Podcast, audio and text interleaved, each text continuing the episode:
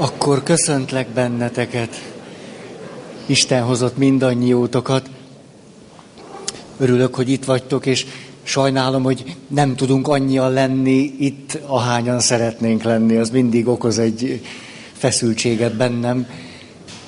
Minden esetre jó, jó, hogy el tudjuk kezdeni. Egy gyors ismétlés. Ugye a nagy témánk az, hogy tartósan, megelégedetten társkapcsolatban lenni, és tudjuk azt is, ezt már régóta tudjuk, hogy az a valaki tud kielégítően, tartósan és boldogan együtt lenni valakivel, akinek az önmagához való kapcsolata és viszonya is többé-kevésbé ennek megfelelő.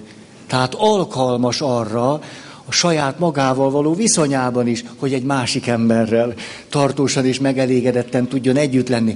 Emlékeztek, hogy mikor az intimitás témájáról beszéltünk, ott az egyik alap kijelentésünk volt, hogy egy naivitás azt gondolni, hogy én vágyom az intimitásra, és egyszerűen csak találnom kell valakit, még csak nem is keresni hanem egyszerűen csak rá kell találnom majd valakire, akivel olyan természetszerűen egy meghitt, bensőséges viszonyban tudok majd lenni, és attól az élet mennyire szép lesz majd. És hogy azért neveztük ezt naivitásnak, több minden miatt is mondhatnánk, de hogy azért, mert hogyan volna lehetséges az, hogy én valakivel tartósan egy meghitt kapcsolatban legyek anélkül, hogy magammal, meghitt kapcsolatban tudnék lenni. Hogy előbb-utóbb a veled való bensőséges kapcsolatnak akadályává válik az önmagammal való meghitt kapcsolatnak a töredékessége. Azok a hiányok, nehézségek meg fognak jelenni a kapcsolatban is. Tulajdonképpen ugyanennek a logikájára mondhatjuk azt, hogy nehéz tartósan megelégedettem, sőt boldogan együtt lenni valakivel, hogyha én magammal nem tudok tartósan együtt lenni.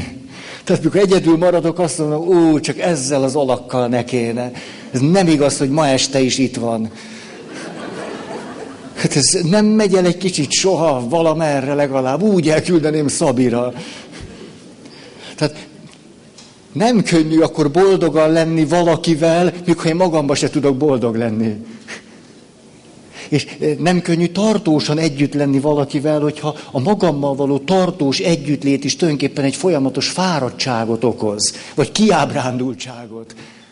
És néha oda jutok, hogy jaj, de nehéz az élet, vagy na. Tehát tartósan is megelégedetten, és így jutottunk el oda, hogy ami nagyon mélyen akadályt tud jelenteni a tartóságban és a megelégedettségben, azok azok a sémáink, amelyek lehet, hogy nem is tudatosak, mégis általában magzati kor, kora gyerekkor, csecsemőkor, és a többi, és a többi alakulnak ki, és itt most csak a negatív sémákról beszélünk, amelyek annyira belénk ivódtak és belénk égődtek, égtek, égetődtek, hogy még azt is meghatározzák, ahogyan érzünk, ahogyan egy helyzetet látunk és értelmezünk, még a fizikai állapotunkra is hatással vannak, a gondolkozásmódunkra, mindenre. Tehát ezért akkor nézzük a sémákat, az, a negyedik sémánk, ez a csökkent értékűség szégyen séma. És erről akarok egy picit hosszabban beszélni, már csak azért is, mert mikor önismereti csoportba érkezik valaki, ugye nem egyszer csinálom az interjúkat, akkor mondjuk a csoportba érkezőknek a fele szokta említeni, hogy és hát az önbizalmammal is kéne valamit csinálni. Hogyha lélektanilag kicsit érettebb, akkor azt mondja, az önértékelésemmel van baj. És hogyha valaki nagyon-nagyon finoman ragadja meg a kérdést, azt mondja, azt hiszem, az önbecsülésemen kéne javítani majd erről mindjárt szeretnék beszélni, és a múltkori alkalommal emlékeztek, emlegettük jó hosszan, kicsit zavarosan is, ahogy utólag visszagondoltam, hogy hogyan tudjuk föntartani azokat a sémáinkat, amelyek aztán föntartják az elégedetlenséget magunkkal, az élettel, meg a kapcsolatainkkal. Az első, hogy valóban történik valami, ami annak a sémának a logikájához passzol és megfelel neki. Tehát tényleg valaki mondjuk mond egy kritikus megjegyzés rám, de ezt fölnagyítom. Tehát a fölnagyítás, utána, hogy létrehozzuk ezeket a helyzeteket, kapcsolatokat, utána, hogy kiprovokáljuk őket, és a negyedik, hogy ha semmi sincs ebből, akkor belelátjuk. Ez volt a négy. Ú, ezt nagyon érdemes tudni, hogy éppen melyiket csinálom most. A nagy dolog az önismeret, ugye? Mindig meg tudom mondani, hogy miért vagyok rosszul. És akkor ez büszkeséggel tölt el. Tehát akkor csökkent értékűség, szégyen, séma, és emlékeztek itt, próbáltam megmutatni nektek azt, hogy mi az önbecsülés szempontjából az a nagyon egyszerű, de találó eh, tipológia, vagy eh, karakterológia, amivel megragadhatjuk magunkat, hogy mi ez a négy típus. Gyorsan mondom még egyszer őket, és mi alapján történik a eh, típusba sorolás, az alapján, hogy megkülönböztettük a külső és a belső önbecsülést. Vagyis, hogy honnan táplálkozik az önbecsülésem. Nem az, hogy honnan ered, hanem honnan táplálkozik, vagy honnan ered, az megint egy másik kérdés, hogy jelenleg honnan táplálkozik. Belülről valami adva van, és ez elérhető forrás, nincs belülről adva, kívülről kell valamiképpen megszereznem. És a kívülről való megerősítése, vagy megszerzése az önbecsülésemnek, hogy általában két klasszikus úton szokott történni, munka, valami cselekvés, teljesítmény, és a kapcsolataink. És akkor nézzük ezt a négy típust, és aztán ó, olyan sok mindent szeretnék mondani. Há! Az első, ahol pozitív belső és pozitív külső forrása is tud lenni az önbecsülésnek, őt nevezhetjük így, hogy önfelett cselekvő, vagy önfelett teljesítő, szabad teljesítő. És ő egy nagyon jó helyzetben van, csak rövid ismétlés, azért van jó helyzetben, mert mer kockáztatni, mer belefogni új dolgokba, a nehézségeket inkább kihívásnak éli meg, ösztönzi őt valami, amire úgy gondolja, hogy az megfelel a képességeinek, adottságainak, beleveti magát, hogyha valami nehézség éri, az még jobban ösztönzi. Ugye, tehát van egy pozitív kör benne. És hogyha kudarcok érik, vereséget szenved, akkor van hova nyúlni, ez pedig a belső önbecsülése. Így aztán ő tulajdonképpen egy elég jó pozitív spirálban van, akinek megvan ez a külső-belső önbecsülése. Az ilyen ember tudja élvezni az életet is, anélkül is, hogy bármit tenne. De közben pedig érzi a belső késztetést vagy ösztönzést, hogy kéne valami jót csinálni. Vagy kéne valamit jól csinálni. Nem csak jót, valamit jól csinálni. És ez a két forrás elég jól összeadódva segíti az életét. Mi az árnyéka? Az ilyen külső-belső önbecsülésű embernek az árnyéka az az, hogy többször kéne megállnia. Mert sokszor miután ténylegesen önfeledten cselekszik és teljesít, ez elsodorja. Hogy ezt még most meg kell csinálni? Most ez muszáj? Nyugi, ülj már le, tavasz van. Szoktatok magatokkal beszélgetni? Persze. Hangosan? Jó, örülök neki. Jó, látjátok, most megnyugodtam, mert egy csomóan bólogattatok, hogy hangosan is szoktatok magatokkal beszélgetni. Ez azt jelenti, hogy gyaníthatóan az önbecsüléseteknek van belső forrása, nem szorultok arra rá, hogy ezt eltitkoljátok. Ugye, milyen jó dolog ez merhetünk magunkkal beszélgetni hangosan. Én is szoktam, szoktam. És akkor magamra rászólok. Feri, tavasz van. Ülj le. Nyílik a virág. Hú, nézzed. Szóval így, így elbeszélgetek magammal.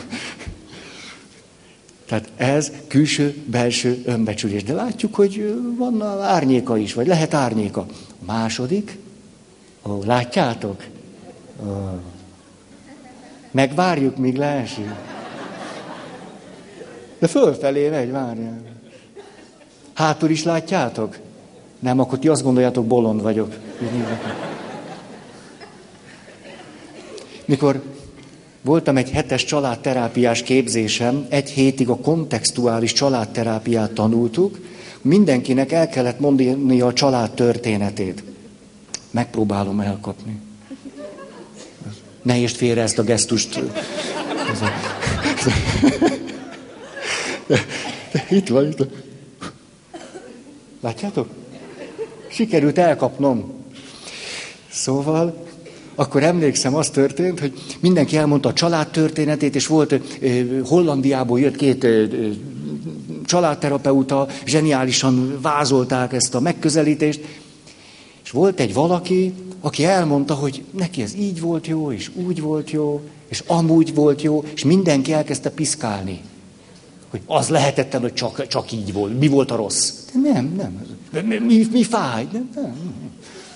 És akkor végül mindenki belefáradt, hogy valami rosszat kivegyen ebből a történetből, és akkor azt mondta, annyira bennem most a pihéről jutott eszembe, hogy az öreg családterapeuta volt akkor már, vagy 70 éves, így sóhajtott egyet, és azt mondja, hogy hát tudjátok, van azért egy-egy olyan családtörténet, olyan szép, mint amikor egy pihe így szépen lehull a földre.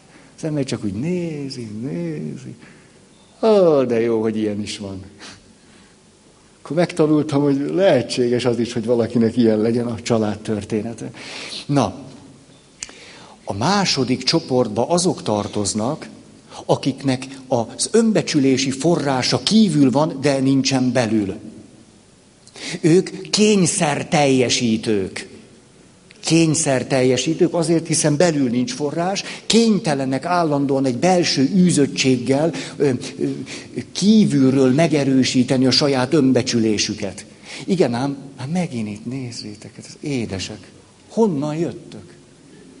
Mint az ufók, honnan jönnek?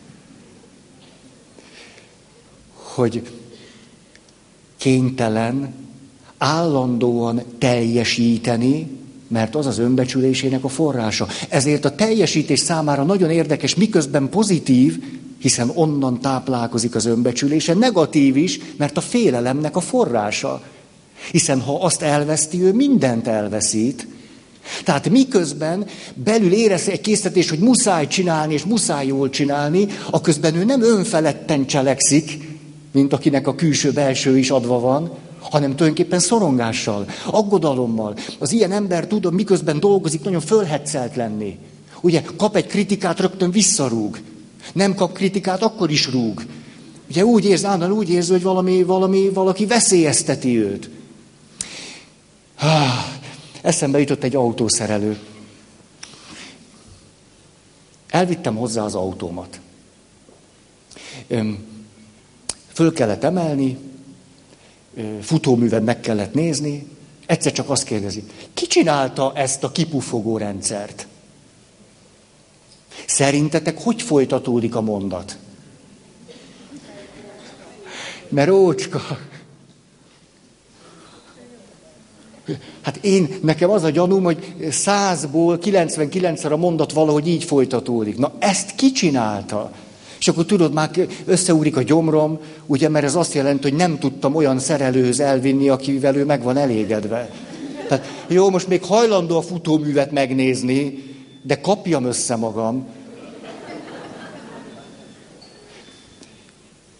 Ha. És akkor mondom neki, hogy te, én itt és itt ide, ide vittem. Szóval hát azért, mert ez a kipufogó rendszer gyönyörű. Nézegette a hegesztéseket, azt mondja, ez olyan, ami ennek lennie kell. Gyönyörű. Hány ilyet hallottatok szervízbe, hogy egy másik szervizbe való munkát, ez, ez nagyon szépen meg van csinálva, kérem szépen, az autónak az a dolog, hogy időnként elromoljon. De nem ezért romlott el, mert ez meg van csinálva. Gratulálok. Jó, jó helyre vitte. Miért mondom ezt el? Képzeljünk el egy autószerelőt, aki külső-belső önbecsüléssel bír. Ő neki nem szükséges az összes kollégájának a munkáját lebecsülni. Nem kell állandóan azt nézni és mondani, hogy ezt kicsinálta, ezt, ezt itt. Hát ez forrasztás. Ez. Hát a nagyanyámnak a térdén a heg szebben néz ki, mint ez. Szóval milyen nagy dolog az, mikor ezzel a kettővel rendelkezünk, de mindesetre a második csoportban külső önbecsülés, belső nincs, ez az illetőt nagyon fölhetszelté teheti, érzékenyé teheti, a stresszre adott válaszai nagyon ilyenek, nagyon tud bántó lenni, fenyegetésnek él meg egy csomó mindent, állandóan védekezik, kritizál, támad, élet-halál harcot folytat. És ami a nagyon furcsa benne, hogy amikor, amikor eléri azokat a teljesítményeket, amelyeket ha valóban elér, mert itt még egy csomó helyen el lehet bukni. De képzeljük el, hogy eléri azt a teljesítményt. A nehézség az az, hogy ideig, óráig van tőle jól. Már csak azért is, mert hiszen az önbecsülésével éppen ellentétes az, hogy most azt gondolja magáról, hogy jó. Ez egy nagyon faramuci dolog. Hogyha én magamról egyébként itt belül, mikor leülök, azt gondolom, hogy azért én nem vagyok rendben. Szóval, hát jó, itt tartok ilyen izéket, így ezt mondom meg, de azért ez, ez nagyon kevés. Most képzeljük el, van egy, van egy alkalom, amit sikerül jól megcsinálni. Hazamegyek, és azt mondom, hogy hát ez éppen jól sikerült. Szóval végülis e, ez, ez, ez az egy. Ez. Hát, hogy mi lesz jövő héten, hát ez rettenetes. Ezt minden héten kéne tudnom. Te jó, hogy most akkor egy picit egy pihenek egy 5-6 napot, és talán megint jön. És megint, megint kiállni, és csinálni, és a bukás veszélye. Ú, és a múltkor is se volt jó, persze. Az se volt jó. Furcsa módon, miközben epekedik a külső megerősítés után, akközben nagyon nagy kérdés, hogy elhiszi-e, hogy amikor valami jó, az valóban az, és tudja-e, képes-e vonatkoztatni saját magára, hogy ez akkor tényleg rendben van. Ez egy nagyon durva paradoxon. És ez a társkapcsolatokban is megjelenik, ahol állandóan csak a külső önbecsülésre vagyok rá kényszerülve, ott te mondhatod nekem nagyon sokat, hogy de, de Feri, jó volt. Brünnhilda, szép vagy. Egy ideig hiszem, aztán már nem. Egy ideig éltet, aztán már nem. Sokszor pontosan csak addig vagyok jól önbecsülés szempontjából, és aztán kapcsolt részek, hogy jó élni, meg szerethető vagyok, meg egyebek, ameddig egy negatív dolog nem történik. És abban a pillanatban megint nullán vagyok, és megint kezdhetek el kapaszkodni, mint nyomorult béka. Megyek, és megint valahol el kell jutnom, hogy hát ettől olyan kényszer, ahogyan ő próbál az önbecsüléséhez eljutni. Azért látjuk, hogy ilyen emberként nem könnyű az élet. Tehát meg vagytok értve. Harmadik. Van belső önbecsülés. Ja, hogy beszéljünk a pozitívumokról. Pozitívum az, hogy egy ilyen ember valódi teljesítményeket tud fölmutatni. Sokszor javára van a világnak. Ő nincs jól, de sok jót tesz. Ugye, hogyha főleg, ha tud magára reflektálni, mind, ha még igazán becsületes is, erkölcsös is, akkor még rosszabbul van. Ugye, mert akkor nem engedi meg magának, hogy bántson másokat. Minél erkölcstelenebb, annál, annál. De, még erkölcsös is, életszentségre is törekszik. Húha. Harmadik, van belső önbecsülés, de nincs külső. Ők azok, akik leülnek, és azt mondják, hogy hát nem jutottam be, és aztán... Olyan jó helyek vannak itt a környéken, még 18 fok van. Szerintem üljünk be valahova. Én mondtam, hogy nekem otthon is jó, tehát otthon is jó lett volna, de itt beülünk valahova. Hívjuk föl a Lacit. A Laci nem szokott ugye ide jönni. Hívjuk el, csak együtt iszogatunk. Ha van belső önbecsülés, őket így hívja a szakirodalom, életélvezők. Tudnak gyönyörködni az életben, és tudják mi az, hogy gyönyör. Tehát a szemlélődés és a gyönyör. Ennek mindenféle válfajával. Mi a nehézségük? Hogy nagyon sok minden nem születik meg általuk, íróasztalban marad a tehetségük. amit hozzá tehetnének akár más emberek jól létéhez, azt nem teszik hozzá. Valamit hozzátesznek, de csak ameddig ez az élet szemlélése, élvezete, szemlélődés, jól lét, amíg ez, ez ezzel együtt jár. Negyedik, hát ugye ez, ez igazából a mi témánk.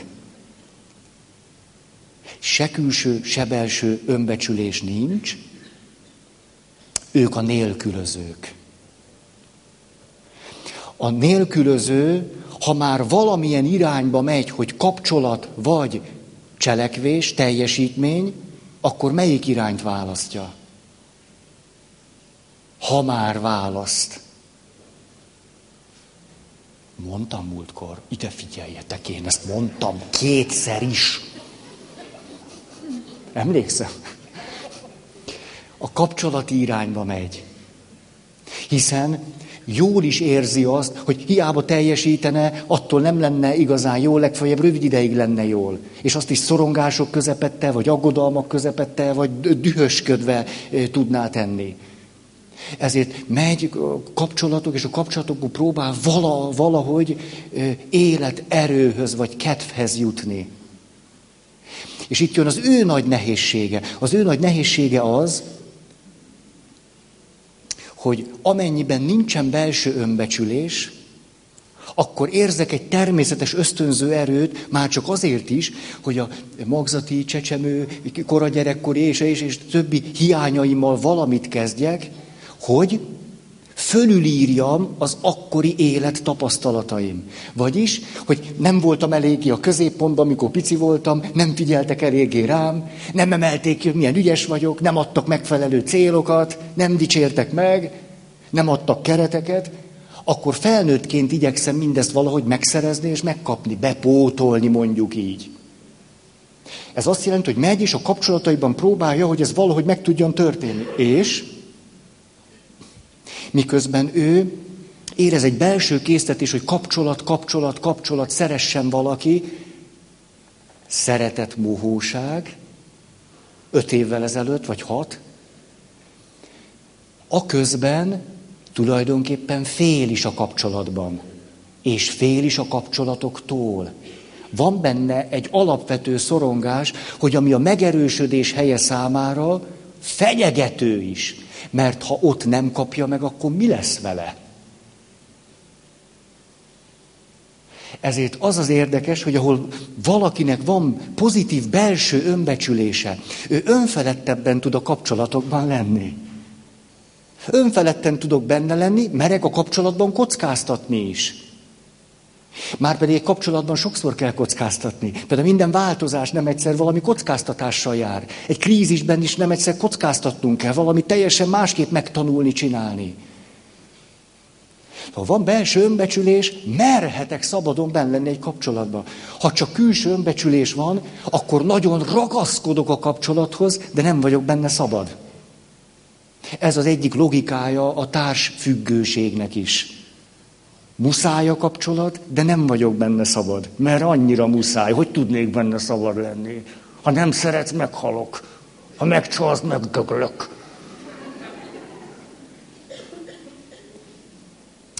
Az érzések pedig ténylegesen alátámasztják ezt a gondolatát.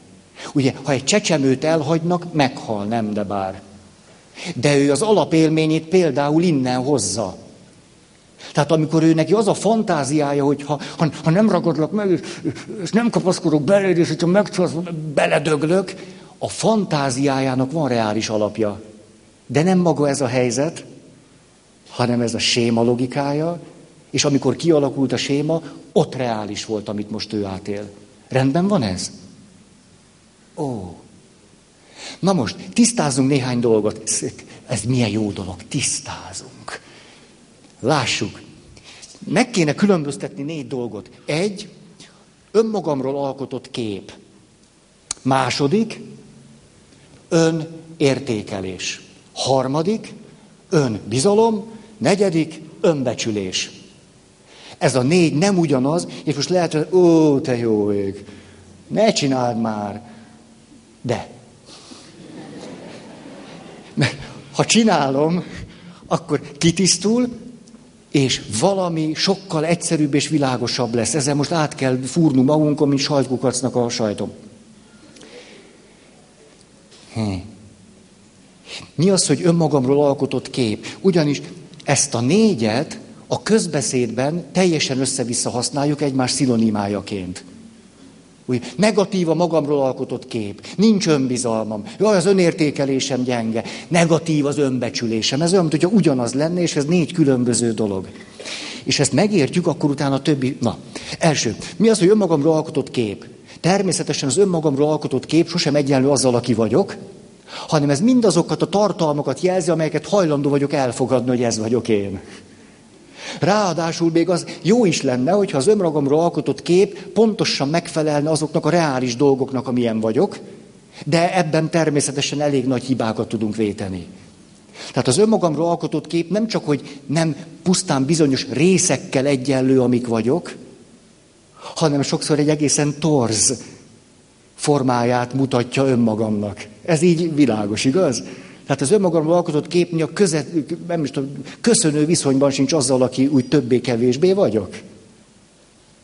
De én azzal azonosítom magam. Ez az önmagamról alkotott kép. Nyilván akkor vagyok, annál egészségesebb vagyok a kapcsolatokban, annál jobban tudok lenni, magammal is, hogyha az önmagamról alkotott kép minél inkább hasonlít a realitáshoz, és minél több mindent tartalmaz belőlem.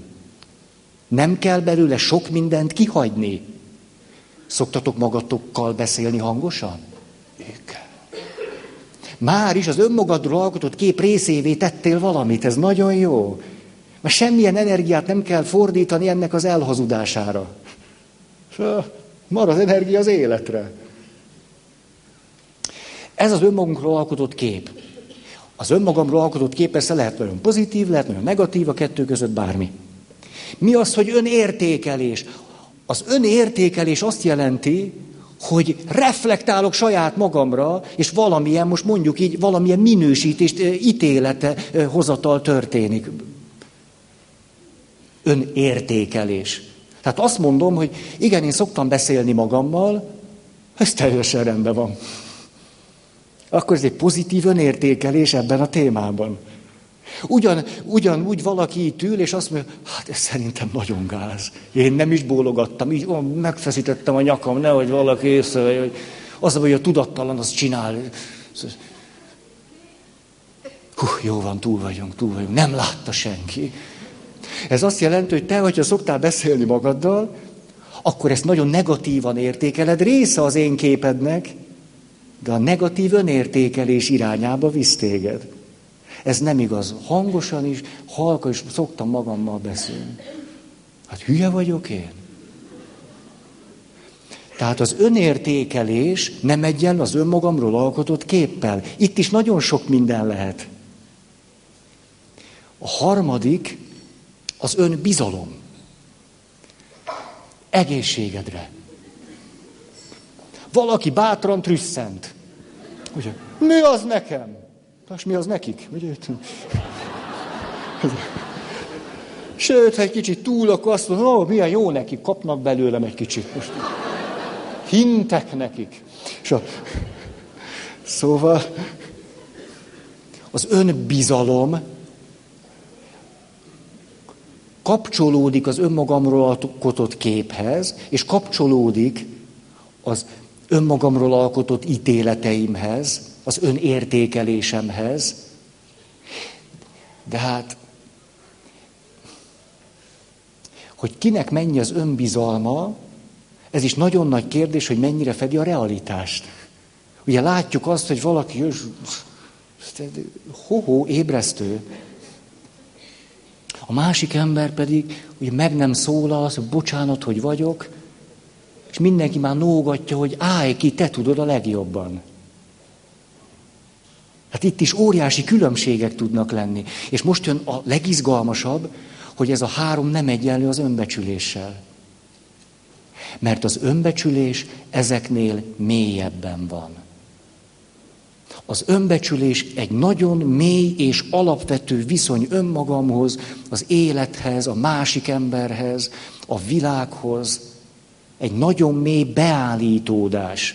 Vagyis amikor egyedül vagyok otthon, mondok egy példát, képzeljük el, hogy egy csapnivaló alkalom a mai. Hát csak úgy képzeljük el. Per abszurdum. És akkor én hazamegyek, és azt mondom, hogy hát Feri, most benézek a tükörbe, hát ez, ezért ez, ez, ez is ott van ám a képbe. Tudsz te olyan csapnivaló dolgokat csinálni, hogy ez csak ihaj-csuhaj. Ez az önmagam alkotott kép. Utána az önértékelésem az, hogy Feri, ezt, ezt az estét elszúrtad. Nem, ez, ez három-négy dolog miatt ez, ez el, elszúr, elszúrtad. Szúrtad, szúrtad, elszúrtad. Az önbizalmam az, hogy hát nehezebb, nehezebb lesz most folytatni. Ezután, a kedd után ne, nehéz lesz jövő héten kiállni. Úgy van, van ennek egy terhe, hogy egy elszúrt alkalom utána, hogy, hogy... És utána leülök, marad még a kólából, és azt mondom, hogy egyébként meg az élet rendben van. Az élet jó, és én is rendben vagyok. Tehát van egy negatív tartalom az én képemben, az önértékelésemben megjelenik egy negatív szál, megjelenik az önbecsülésemnek egy valamiféle terhe, és közben az önbecsülésem pozitív marad. Ezt keressük. Mert minél inkább az önbecsülésemnek a belső forrása megvan, annál inkább engedhetem meg, hogy negatív elemek legyenek az én képemben, negatívan is tudjam mondani azt, hogy na nem, nem, ez, ennek az értéke csak ennyi. Nem több. Nem is kevesebb, de ennyi. És hogy mondhassam azt, hogy nem, valószínű, hogy nekem ezt nem kell csinálni, vagy jó, ez, ez, ez gyönge volt. Lehet, hogy más kell csinálni, lehet, hogy jobban össze kell szednem magam. Még most más erőforrások után kell mennem. Hm.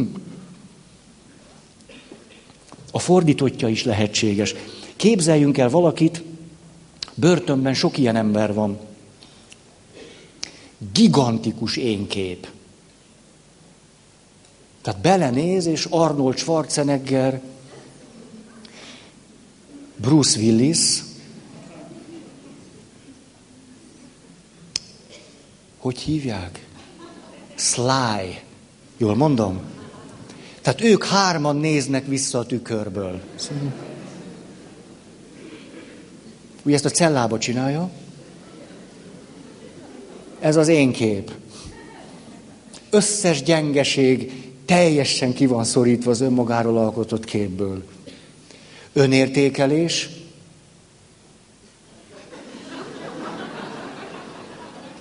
Mária Rádió kedves hallgatói.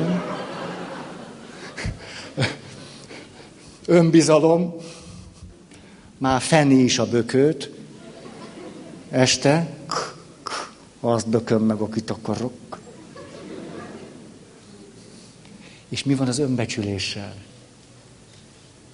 Lehet, hogy az a béka feneke alatt van. Lehet, hogy döbbenetesen gyönge önbecsülés van. Sőt, nagyon is logikus. Nagyon is logikus az, hogy nagyon sok embernél egy tupírozott énkép, egy hatalmas mellény, egy óriási önbizalom, és ennek a hátterében éppenséggel egy negatív önbecsülés álljon.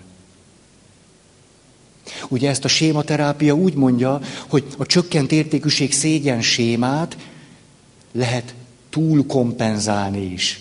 Ugye? Akkor nagyképűsködök, ilyen énkép, olyan. Ezért, most csak egy, egy óvatos kitérő, ezért aztán most amikor mindig ilyen pozitív dolgokra akarnak minket rávenni, ugye? Tehát nézd be a tükörbe, és mondd azt, a világ legnagyszerűbb embere néz vissza. Ez jó, így rendben van. Az a kérdés, hogy tudod-e, hogy ez hova megy?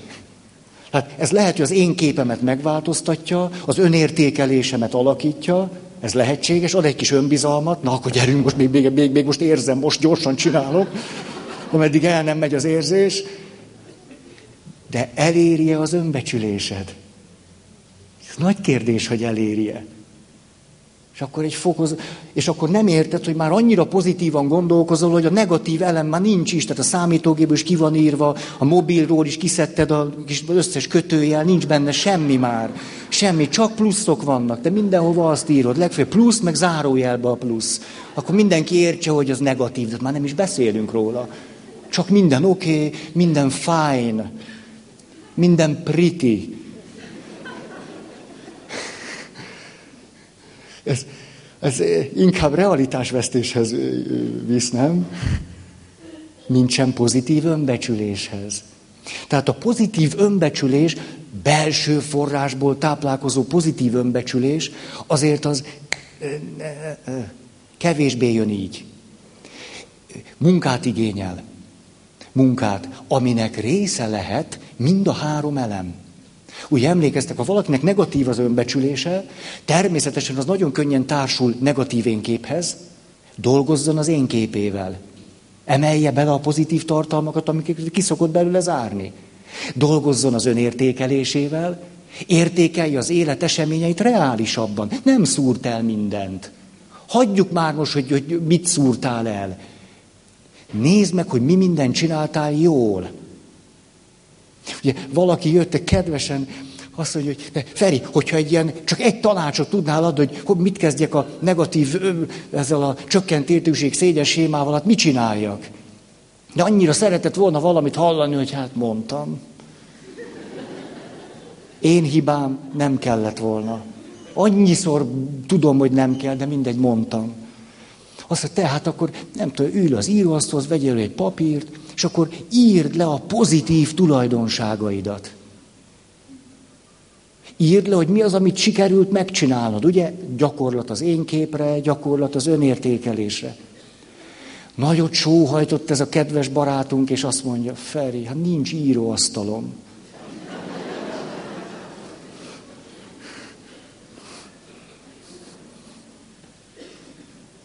Ha-ha. És az is milyen jó, amikor valakit bátorítunk, és bátorítunk, emlékeztem úgy, hogy csábítás a jóra, bátorítás, segítségnyújtás, dicséret, siker. Á, milyen jó ezt a kört valaki be tudja járatni. Nem biztos, hogy érinti az önbecsülést. Tehát ezért nagyon fontos, hogy lássuk ezeket a különbségeket, különben újabb csalódások várnak ránk. Azt mondtuk, már annyira pozitívan gondolkodom, ennyivel nem is lehet, és még mindig nem vagyok jól akkor ez egy becsapás, átvágás. Na, mondanék még nagyon-nagyon fontos elemeket.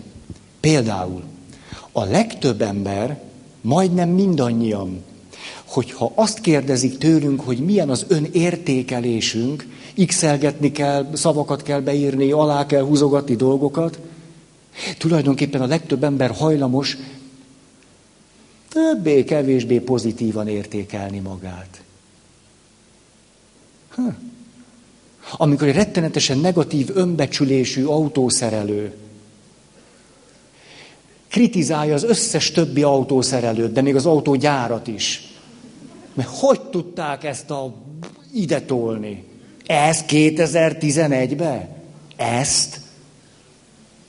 Ha megkérdezzük őt, hogy hogy, hogy, hogy látod magad? Én szerintem azért. Tehát a legtöbb embernek, jaj, ja, Feri, mit csinálsz? Nem az önértékeléssel van igazán baja, hanem az önbecsüléssel. Ha-ha. Ezért olyan nagyon fontos a különbségtétel. Oké. Okay. Na, belenézek a jegyzeteimbe. Hm.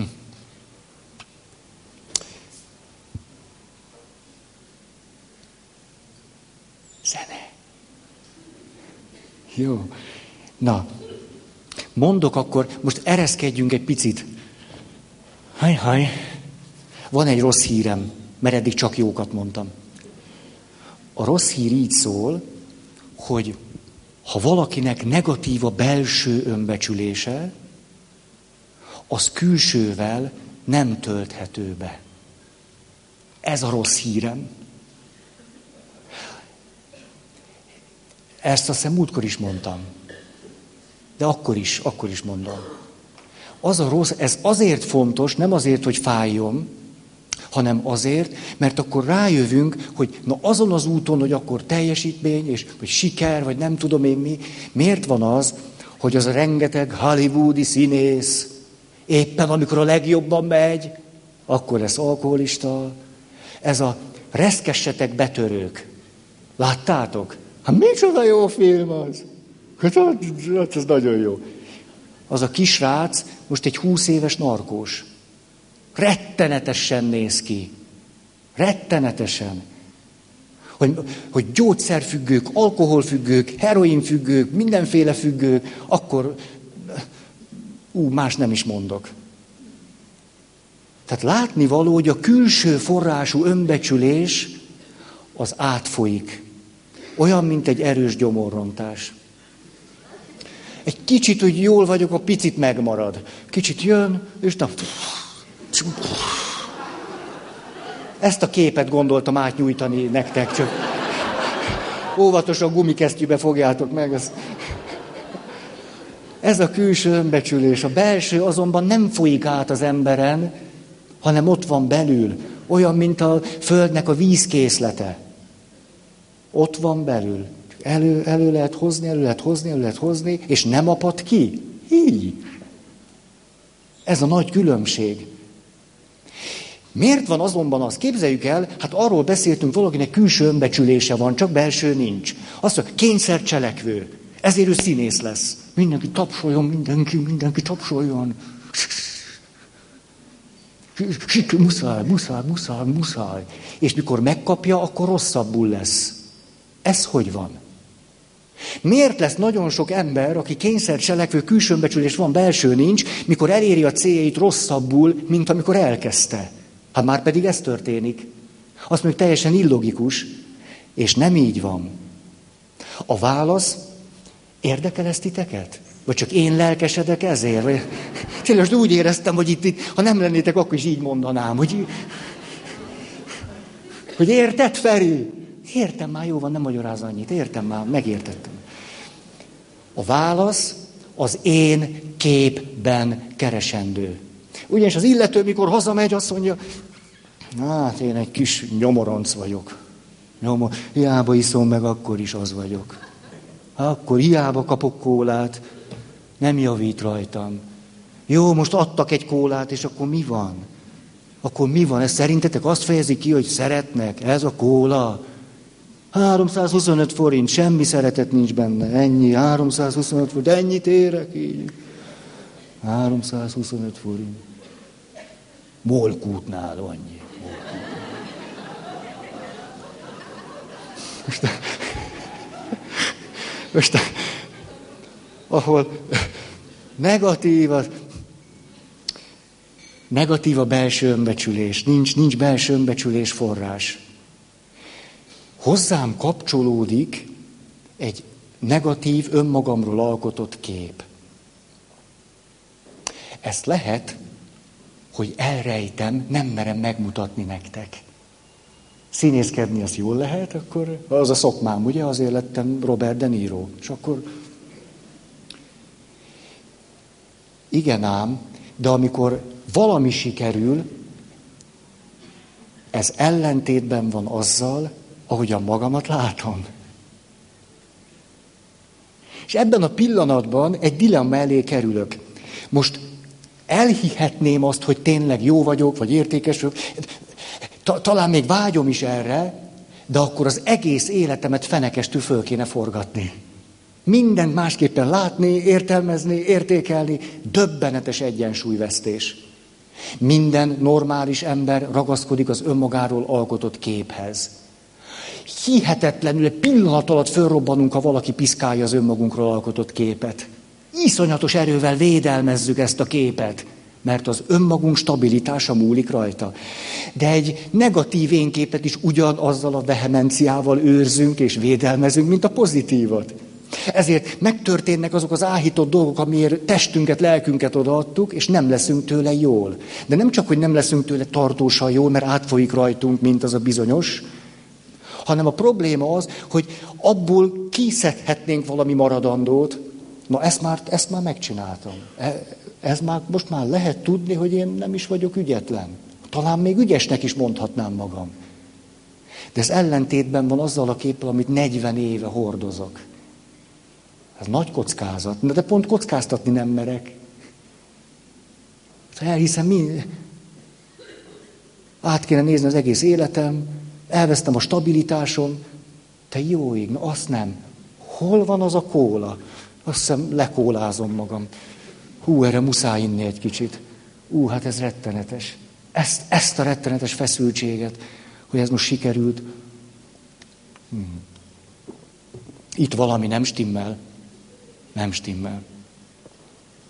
Nagyon sokan tehát a belső önbecsülés hiányában, miközben törekszenek a külső forrásból szerzett önbecsülésre, az ellentétben van az önmagunkról alkotott képpel, ezért nem fogadható be, és ezért rosszabbul lesznek. Mindezt miért tesszük? Az egyensúly megőrzése miatt. Ez azt jelenti, hogy a családban, egy társkapcsolatban és önmagamban is létre tudunk hozni kóros egyensúlyt. De mert egyensúly, ragaszkodunk hozzá. És itt van az az érdekesség, amit már mutattam nektek, hogy emlékeztek, így beszéltünk róla, hogy kapcsolati egyensúly. Én vagyok mondjuk egy nő, még most szőrtelenítés előtt vagyok, és a... bár már elkezdődött a szezon, de kicsit le, le vagyok lassulva. Még a... Most olvastam, hogy tavasz tájékán a nők olyan testrészeikre is elkezdenek figyelni, amire télen nem. De erről ennyit szerettem volna elmondani. És a... Szóval, itt vagyok egy nő, vállalkozó kedvű, kreatív, csinos, de már foglalt. Ne próbálkozzatok. Megházasodtam, itt vagyok egy férfi, precíz vagyok, kicsit kényszeres, így látom magam, a feleségem nem, nagyon jelzőt használná. Rendszerető, stabil és megbízható, lehet rám számítani.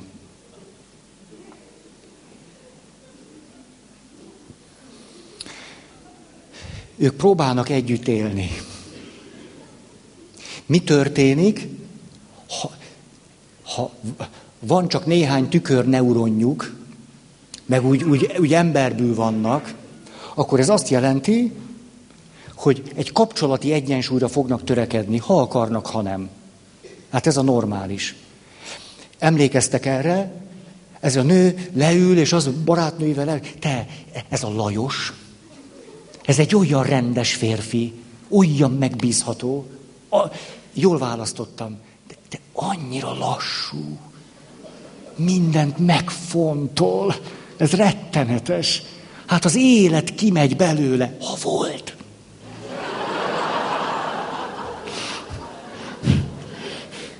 De csak magunk között, de és szeretem a Lajos, de hát szóval ez, hogy mindent ötször átgondol, na van is megtakarítása.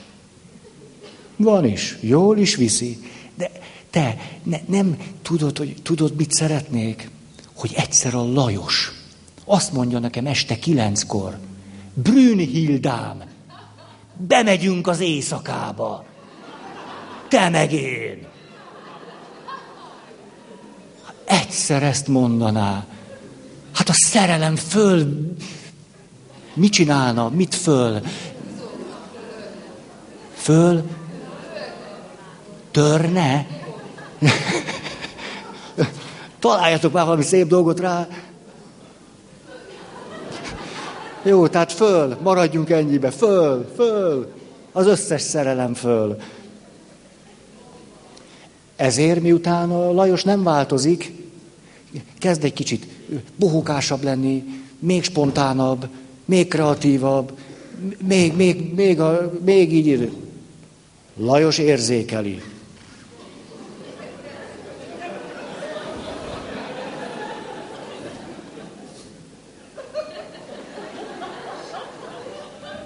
Feri atya, szerintem a feleségem megbolondult. Mi a teendő?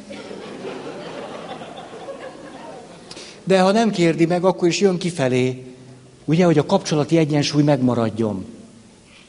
Ugye ez történik. Az egyik még lazább lesz, önfelettebb lesz, a másik még szögletes.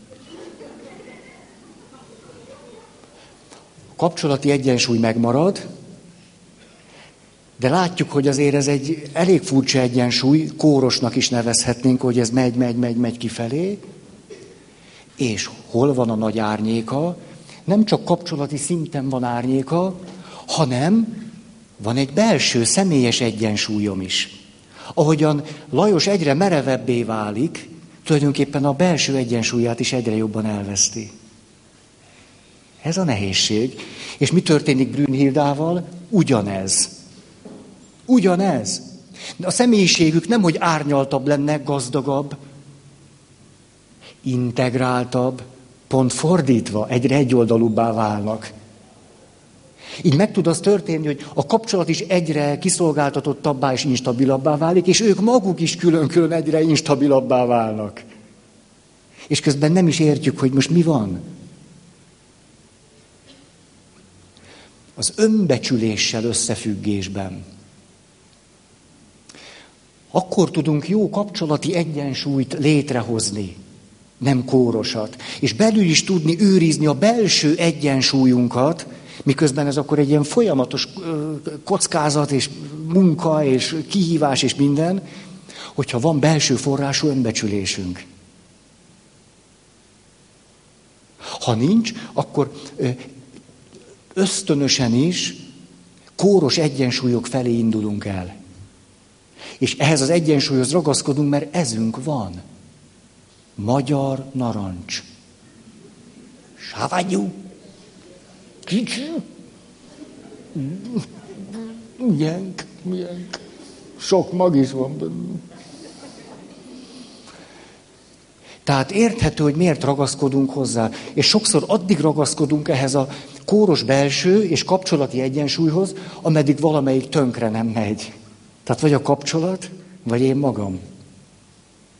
Most egy történetet szeretnék elolvasni, erről, hogy belső egyensúly és kapcsolati egyensúly szokás szerint a rendkívüli Milton Erickson kedvenc olvasmányom. Én ezt olvasom esténként.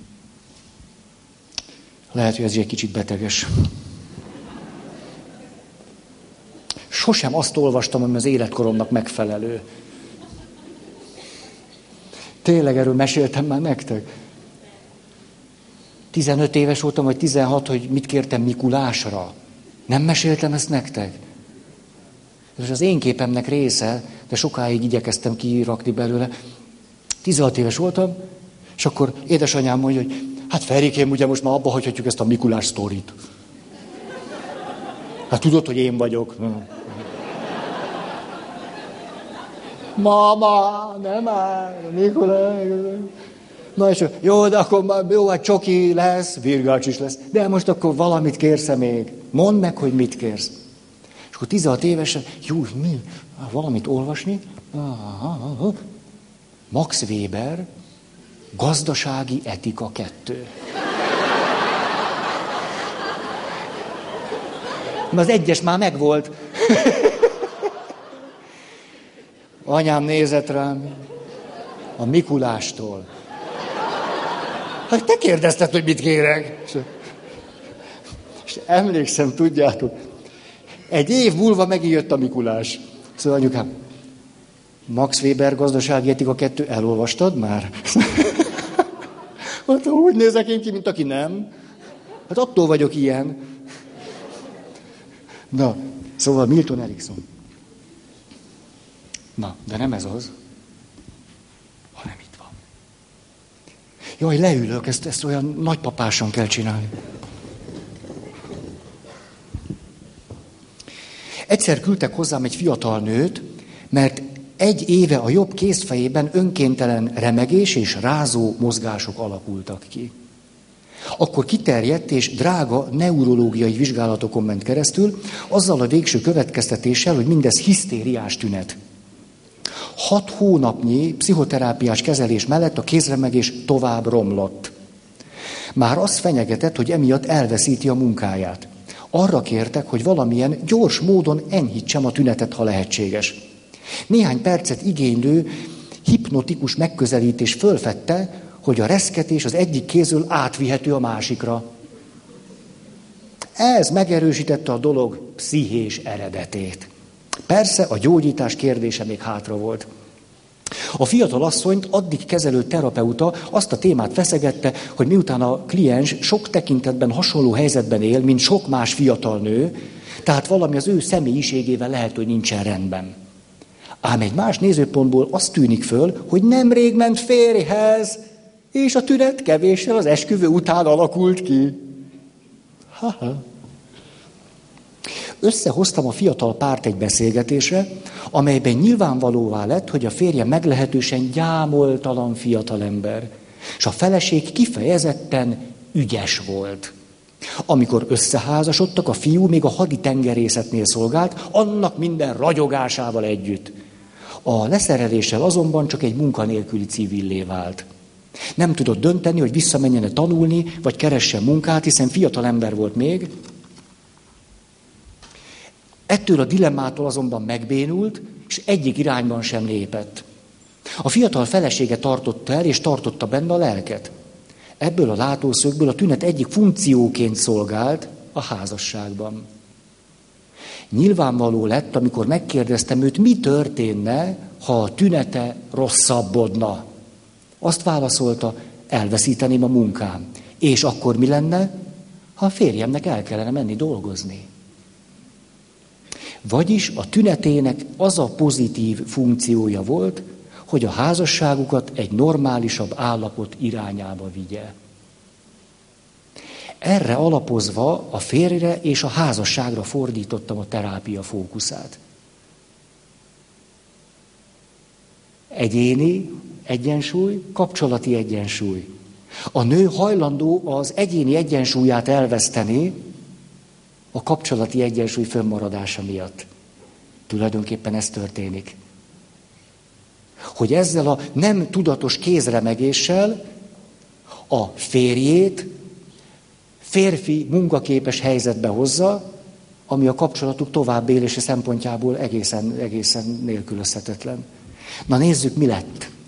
Hmm. Jó, mi történt? Mi a vége? Lehet, hogy már nem lesz rá idő. Lesz? Visszatérve a kézremegéssel jelentkező nőhöz, egy újabb, kiterjesztett szempont nem csak a férjet, de a kettejük származási családját is befogja. Tehát ebben a történetben sok minden benne lesz, amiről beszélünk. A nő szülei ellenezték a házasságát ezzel a fiatalemberrel, sőt valójában megtiltották. Ő döntött úgy, hogy akárhogyan is, de hozzámegy. Arra számítva, hogy ha a frigy sikerül, a szülei előbb-utóbb majd csak elfogadják azt. Ám amikor a fiatalok az anyakönyvi hivatalból az újonnan bérelt lakásukba mentek, és nem haza, az anyja fölhívta a lányát, és érdeklődött, mikor érkezik már meg. Arra a közlésre pedig, hogy ő ezentúl férjes, és a férje mellett van a helye, az anyja azt mondta, akkor ez volt az utolsó hívásom.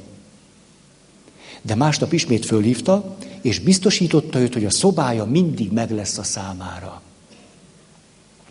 Aktuálisan az a helyzet alakult ki, hogy az anya rendszeresen fölhívta a lányát, és előadta kifogásait a fiatal férj alkalmatlanságával kapcsolatban, és kifejezte, hogy a lánya bármikor hazamehet. A férfi döntésképtelenség a jövőről részben azzal függött össze, hogyan tudná elfogadtatni magát a felesége ellenséges családja előtt. Tehát nem csak a munkáról szólt. A döntéseket elkerülhetetlenül befolyásolja a szélesebb családi háló. Ebben az összefüggésben a bizonytalansága társadalmi eredetű, és nem személyes. Tehát normális volt a bizonytalansága. Egy olyan közegben, ahol őt nem fogadták el. Az a normális, a bizonytalanná válok. Azt mondja, ebben az összefüggésben a felelősség tünete egy tágabb családi konfliktusnak is jele, és jelzi a lány leválása és önállósulása körüli nehézségeket. A korábbi terápiát is bevehetjük ebbe az összefüggésbe, ugyanis mind a neurológiai vizsgálatok költségeit, mind az egyéni terápiát a lány szülei állták. Érdekes összefüggés. A lány kiadásokba verte a szüleit, cserébe a leválása ellenében támasztott nehézségekért. A szülők pedig az anyai, anyagiakat is fölhozták annak bizonyítására, hogy a házasság hiba volt, és pszichiátriai kezelést igényel. De sok minden miatt tud valaki segítségért fordulni. A kezelés gyakran válik, mint ebben az esetben is, munícióvá a családi harcban, amiről az egyéni terapeutáknak gyakran kevés sejtésük van, vagy nem érdekli a viszonyoknak ez a sokféle vetülete.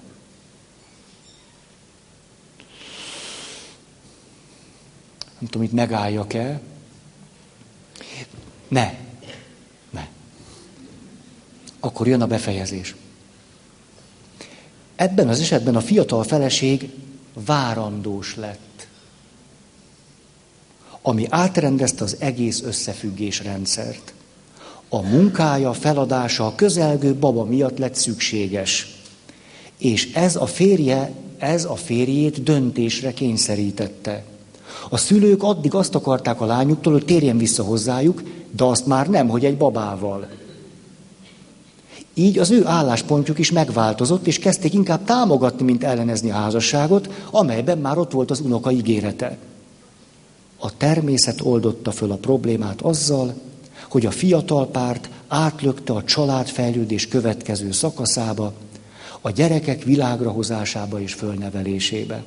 A tünet eltűnt, és mind a fiatal nő, mind a férje érettebbnek és magabiztosabbnak kezdett mutatkozni.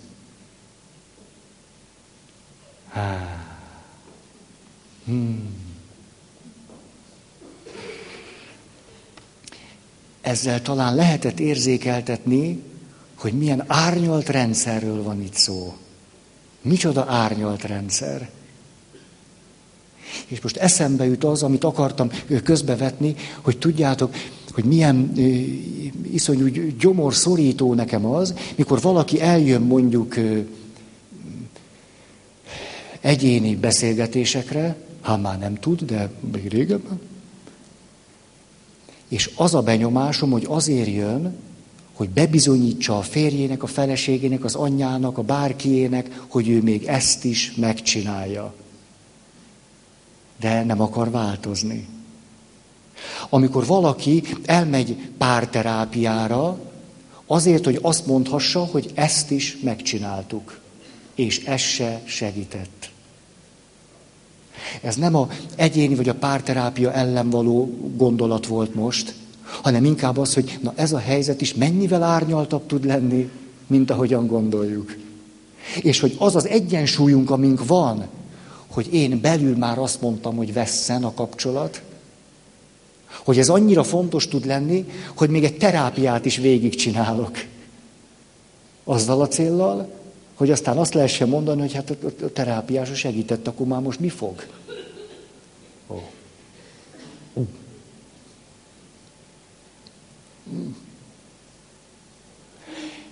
Ezt úgy szeretném az elmondottakhoz kapcsolni, hogy nagyon nagy különbség van énkép, önértékelés, önbizalom, ezek elég látható és látványos dolgok, és a mélyben való önbecsülésünk között.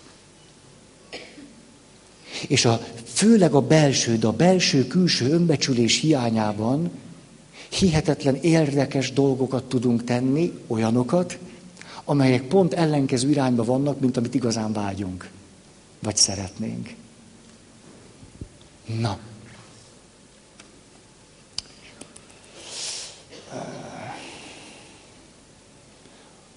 Egy gyors kutatás.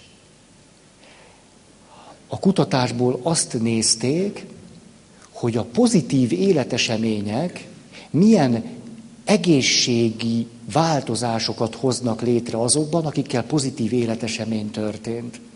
És tudjátok, mi derült ki? Most már tudhatjuk. Ahol van belső önbecsülés, ott egy teljesítmény, vagy egy siker, vagy egy jó házastársi beszélgetés erősíti az immunrendszert, há, jó lesz a gyomrom, az emésztésem, pozitívan hat a fizikai egészségre. Ahol nincsen belső önbecsülés, a siker stressz faktor.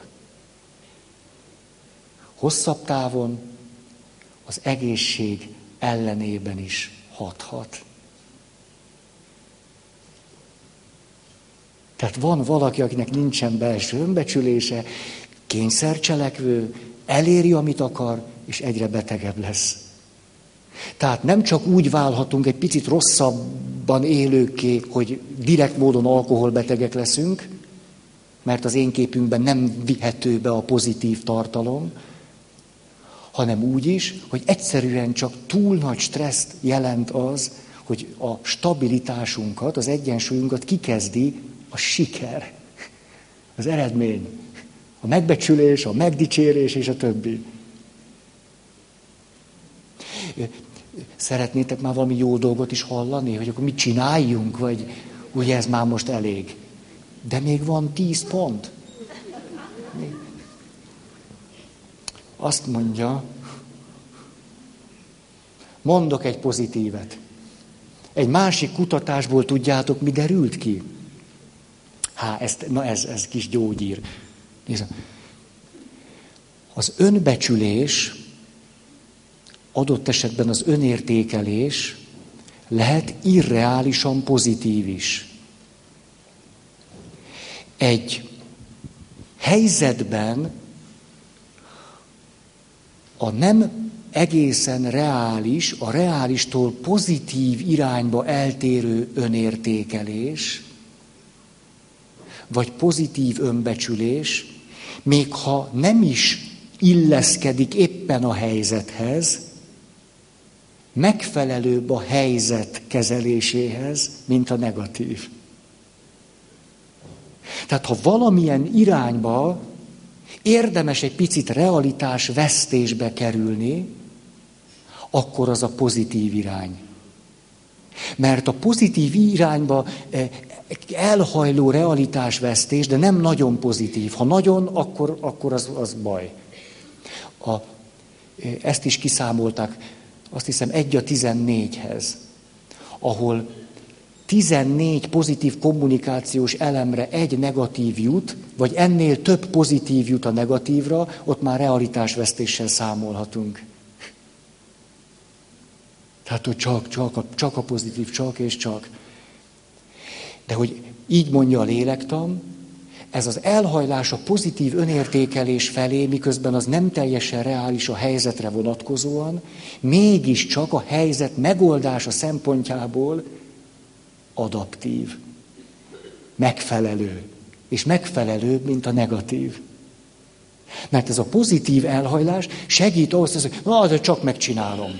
Hogy, ah, Ó, és megrázom magam. Persze nem erről van, hogy megrázom magam, jön három hét munka. De az, hogy ezt így tudom, hogy ah, megrázom magam, ez segít az első lépések meghozatalában. Oké. Okay. Na most, az önbecsülés, és itt most elsősorban a külső önbecsülésről beszélek, elnézést, hogy kicsit száraz, de szerintem fontos. Fontos, úgy szeretném, ha tudnátok. Valójában nagyon egyén függő az, hogy mit tekintek az önbecsülésem külső forrásának, és mit nem. Valójában az önbecsülésemet csak az érinti, amit én fontosnak tartok az önbecsülésem szempontjából. Tehát például benézek a tükörbe, és azt mondom, hú, kicsi a feje. Hosszú a teste, eláll a füle. Ahogy Babér utcai kedves testvérünk mondta, lecsúszott a szemöldöke a szemébe. Foga nem teljesen egyenes, és más nem látható testi torzulások is vannak rajta.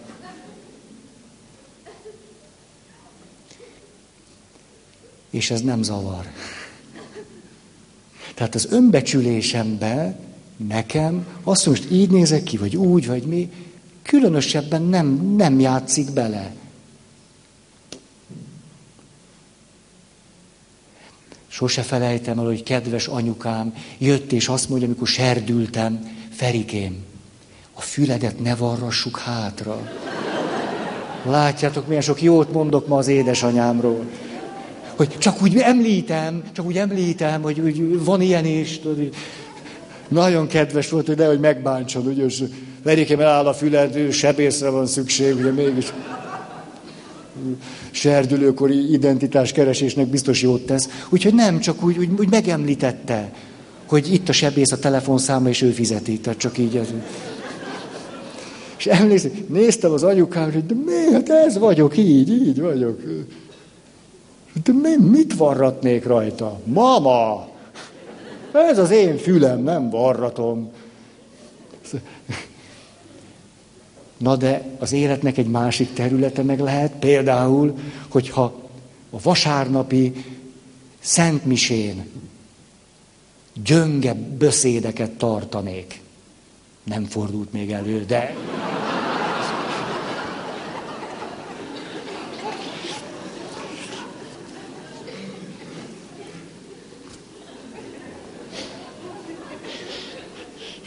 Erről beszéltem, tehát a realitás torzítása pozitív irányba nem annyira nagy baj. De ott mondjuk ez történne, hát fetrengenék hetekig. Hogy ezt a beszédet, hogy így ezt hogy lehet, ezt így elrontani? Na nem is rontom el, ugye?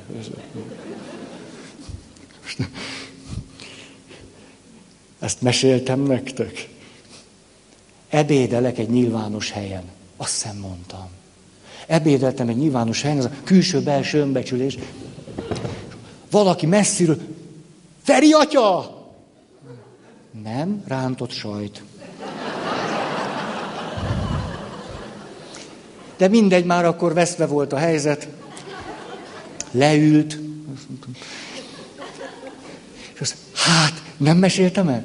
Mesélt? Nem. És azt, hát Feri atya, azért ültem ide, és tényleg ragyogott, tök kedves volt, nagyon jól esett a rántott sajt, hogy, hogy annyira köszönöm, hát ott voltunk a lelki gyakorlaton, amit nagybőjben tartottál, hát, hogy az milyen nagyszerű volt, hát képzeld, a feleségem egy hétig jól volt tőle.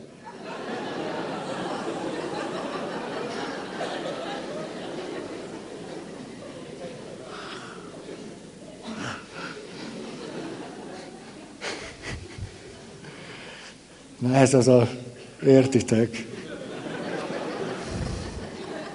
Egy hétig. Mária Rádió kedves hallgatói, érdemes élőben hallgatni. Na, hát csak ide meg nem férünk be. Jó, na.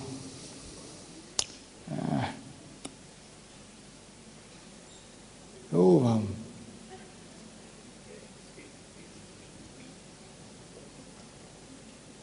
Szerintem elmondtam, jó már. Egy utolsó gondol, ja le is járt az idő, hogy még most a kapcsolathoz visszatérve, meghittség, úgyhogy ezzel kezdtük, boldogan és tartósan együtt lenni. Egy belső önbecsülésű ember merhet a kapcsolatban is kockáztatni, erről esett szó, de ennek nagyon nagy jelentősége van, mert azt lehet látni, hogy miközben sokan vágynak az intimitásra, a vele járó kockázatot nem vállalják, de miért nem vállaljuk a kapcsolatban? A, me... Megoldottam. Hogy tényleg nem vettem észre. Kicsit. kicsit elfáradtam tegnap, szerintem ez van. Hogy, hogy miért nem vállaljuk éppen a meghittségnek a föltételét azt, hogy kockáztassunk, mert azt nem kockáztathatjuk, hogy valami föltárul belőlünk, ami a negatív önbecsülésünkhöz tapad. Hát nem merem ezt megmutatni neked, kimondani, kifejezni, megélni. Ne, nem merem, mert én nekem az a negatív önbecsülésemhez tartozó valami. Tehát ezt is elrejtem, azt nem hozom szóba, erről nem beszélek, ezt nem mutatom meg, ezt nem élem meg, ezt, ezt szóba se lehet hozni, ezt, ezt e... Tulajdonképpen az önbecsülésünket akarjuk megőrizni.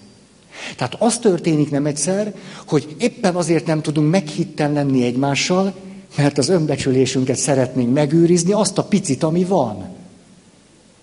És hogyha én nekem nincsen belső önbecsülésem, akkor kívülről kell, honnan máshonnan, mint a legfontosabb emberi kapcsolataimból, és paradox módon pont a legfontosabb emberi kapcsolataimban nem engedhetem meg magamnak. Hogy olyan dolgokat tárjak föl, amik a leginkább hozzá kapcsolódnak a szégyenemhez, a negatív önbecsülésemhez, mert azok a legfontosabbak. Ez azt jelenti, hogy pont ott, ahol az intimitásra leginkább vágynék, egy bensőséges meleg világra, ott engedhetem meg a legkevésbé magamnak. Ez egyrészt hat a kapcsolat ellen, az intimitás ellen, másrészt pedig belső feszültséget hoz. Egyszerre szeretnék két dolgot. Hogy megmutatni, hogy ilyen vagyok, és szeress engem úgy, ahogy vagyok, de nem merem megmutatni, mert az kockázatos, és ha nem szeretsz, akkor végem van. Ezzel fejezzük be. Így. Ezért a következő alkalommal mindenképp legalább ennyit akarok beszélni arról, hogy mit lehet tenni az önbecsülésnek, a, a reális, pozitív önbecsülésnek a kimunkálásáért. Hiszen akkor most ez az, ami érdekel bennünket. Jó, köszönöm a figyelmet, elég volt már belőlem, én is meguntam magamat. Hirdete valaki.